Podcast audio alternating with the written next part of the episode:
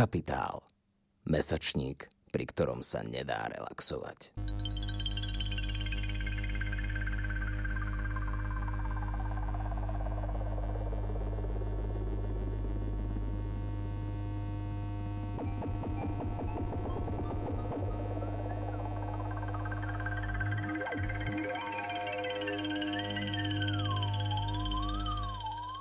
Slovenská greenfluencerská scéna v roku 2021 je bizarnou kombináciou lifestyleových denníčkov, príspevkov o oblečení, ktoré je cenovo dostupné pre vrchné percento slovenskej populácie, pochybných spoluprác s developermi či nadnárodnými korporáciami, detinských reakcií na akúkoľvek formu kritiky, fetišizovania individuálnej zodpovednosti ako riešenia klimatickej krízy a ďalších nešvárov. Napríklad vyzdvihovania plánov na výstavbu ekologického mesta represívnym režimom s použitím financií z predaja ropy, zdravím mladých za klímu. Zároveň však tento fenomén slovenského internetu nie je vôbec prekvapivý, keď si uvedomíme, že tzv.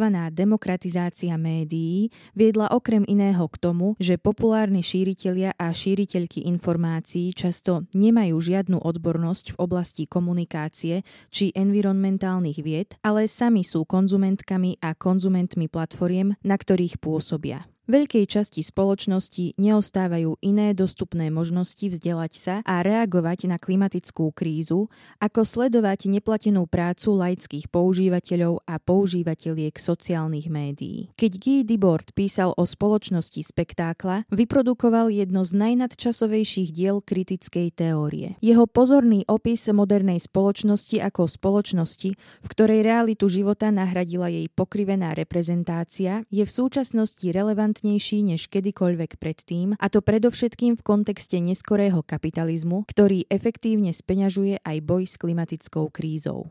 Pri hodnotení aktivít slovenského greenfluencerstva je Debordov spektákel užitočným nástrojom na vyhodnotenie jeho reálnej pozície v súčasnom klimatickom hnutí. Greenfluenceri a greenfluencerky často pracujú s environmentálnymi naratívmi v rámci logiky kapitalizmu, ktorý efektívne pohlcuje vlastnú kritiku a zahmlieva reálne riešenia klimatickej krízy jej komodifikáciou, v tomto prípade predovšetkým zdôrazňovaním kúpnej sily individuálnych ľudí ako nástroja na riešenie environmentálnych problémov.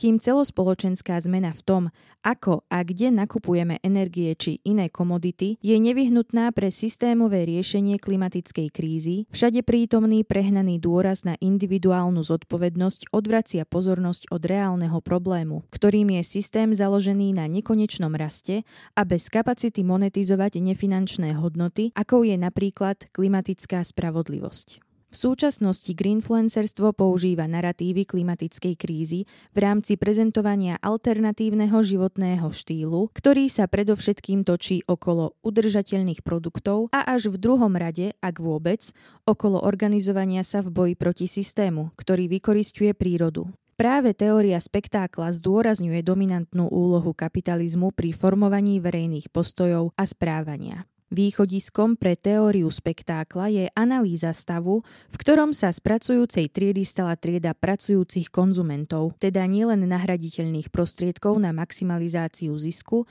ale zároveň aj konzumentov vlastných produktov. Táto premena pomerov bola kľúčová pre naplnenie ambície kapitalizmu zabezpečiť neustály rast, ktorý v istom bode nedokázala facilitovať buržoázna trieda sama o sebe. Guy Debord rozpráva o kapitalizme ako o transformačnom spoločenskom procese, pretože nové pomery v spoločnosti, ktoré priniesla modernizácia, boli zakorenené v životoch pracujúcej triedy. Nové mestské štvrte zmenili, ako sa ľudia pohybujú mestami. Supermarkety zmenili, ako zaobchádzame s potravinami a ich producentmi. Turizmus systematicky sfetišizoval cestovanie. Spektákel, ako Debord pokračuje vo svojich úvahách, je pokrúteným obrazom spoločnosti, v ktorej vzťah človeka a komodít nahradil autentické medziľudské vzťahy, aké sa predtým prirodzene utvárali vo verejnom aj súkromnom priestore. To, čo predtým vyžadovalo ľudskú interakciu, napríklad nákup potravín, vyžaduje v spoločnosti spektákla iba pasívnu identifikáciu s obrazom,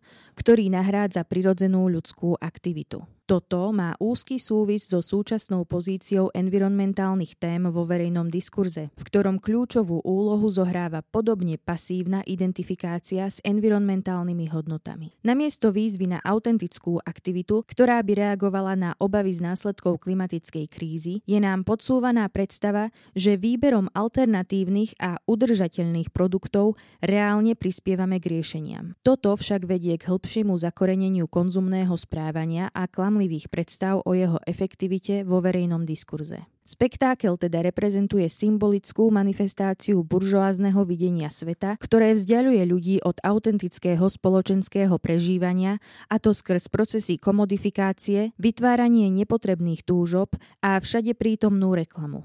Kapitalizmus takto zásadne ochudobňuje spoločenský život, z ktorého sa vytráca autentická ľudskosť nahrádzaná logikou produktivity a účelovosti. Vzorce konzumného správania prenikajú do samotného jadra našich životov a znemožňujú nám adekvátne reagovať na realitu klimatickej krízy, pretože je takto redukovaná na účely zisku.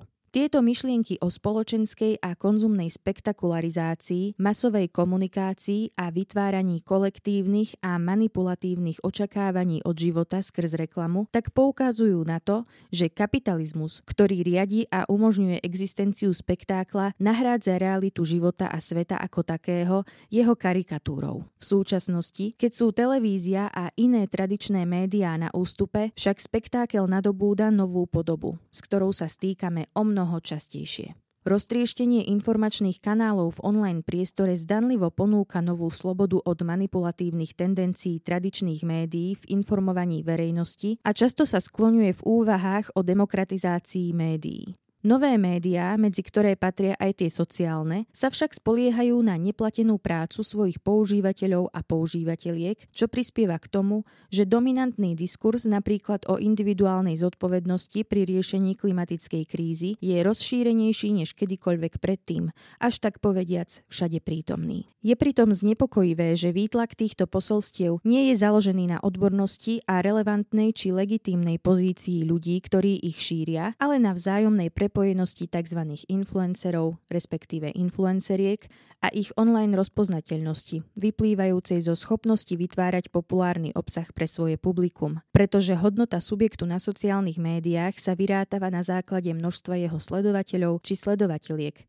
a počtu ich reakcií. Na sociálnych médiách greenfluencerov a greenfluenceriek s desiatkami tisíc odberateľov vidíme zdanlivo dobromyselné príspevky o pomoci klíme, avšak pri pozornom sledovaní týchto aktivít vypláva na povrch niekoľko pochybností o pozitívnom vplyve týchto osobností v rámci širšieho klimatického hnutia. Prvotným a najevidentnejším vnútorným konfliktom niektorých známych slovenských greenfluencerov a greenfluenceriek je ochota spolupracovať so sektormi a korporáciami, ktoré dlhodobo a systematicky podrývajú stabilitu environmentálneho zázemia v rôznych častiach sveta, alebo sa priamo podieľajú na zločinnom plienení prírodných zdrojov. Či už ide o promovanie vegánskych produktov firmy Nestlé, ktorá je spolu zodpovedná okrem environmentálnych aj za rôzne sociálne krízy, alebo o reklamu pre bratislavských developerov, ktorých aj napriek výborným PR kampaniám nemožno ani vzdialene považovať za udržateľných aktérov.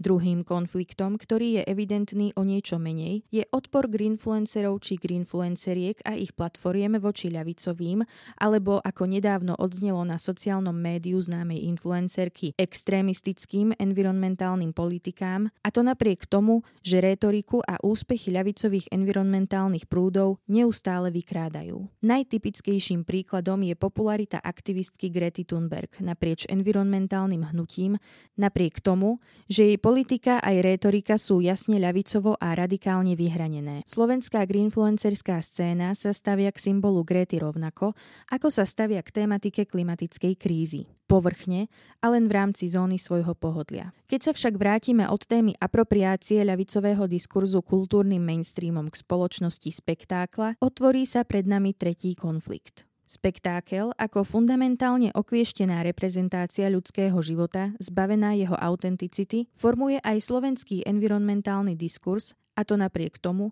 že v skutočnosti nereprezentuje realitu klimatickej krízy, ale takmer neustále sa točí okolo komodít a latentného obhajovania súčasného systému.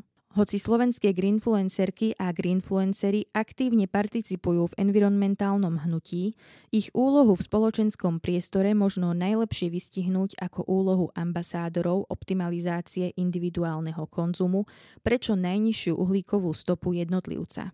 Avšak samotná environmentálna kríza, ktorá je hlboko zakorenená v tendencii kapitalizmu destabilizovať a vykorisťovať prírodu, jej zdroje a pracujúcu triedu sa v naratíve o zodpovednom konzume stráca. Realitou, schovanou za dymom a zrkadlami spektákla, udržiavaného aj slovenskou greenfluencerskou scénou, pritom je, že individuálne rozhodnutia malej časti spoločnosti nemôžu pri riešení klimatickej krízy nahradiť potrebu celkovej zmeny paradigmy okolo náš prístupu k prírode. Táto realita sa musí radikálne pretaviť aj do našich environmentálnych politík. Odmietavý postoj greenfluencerov a greenfluenceriek k radikálnej zmene je však pochopiteľný s ohľadom na ich štatút neplatených tvorcov mediálneho obsahu integrovaných do udržiavania kapitalistického spektákla. Napísal Samuel Achberger, načítala Michaela Malíková. Počúvali ste Kapitalks, podcast angažovaného mesačníka Kapitál, ktorého vznik podporila Rosa Luxemburg-Stiftung zo zastúpení v Českej republike a Fond na podporu umenia. Viac článkov nájdete na webovej stránke www.kapital.noviny.sk, kde nás môžete podporiť napríklad objednaním predplatného, za čo vám vopred ďakujeme.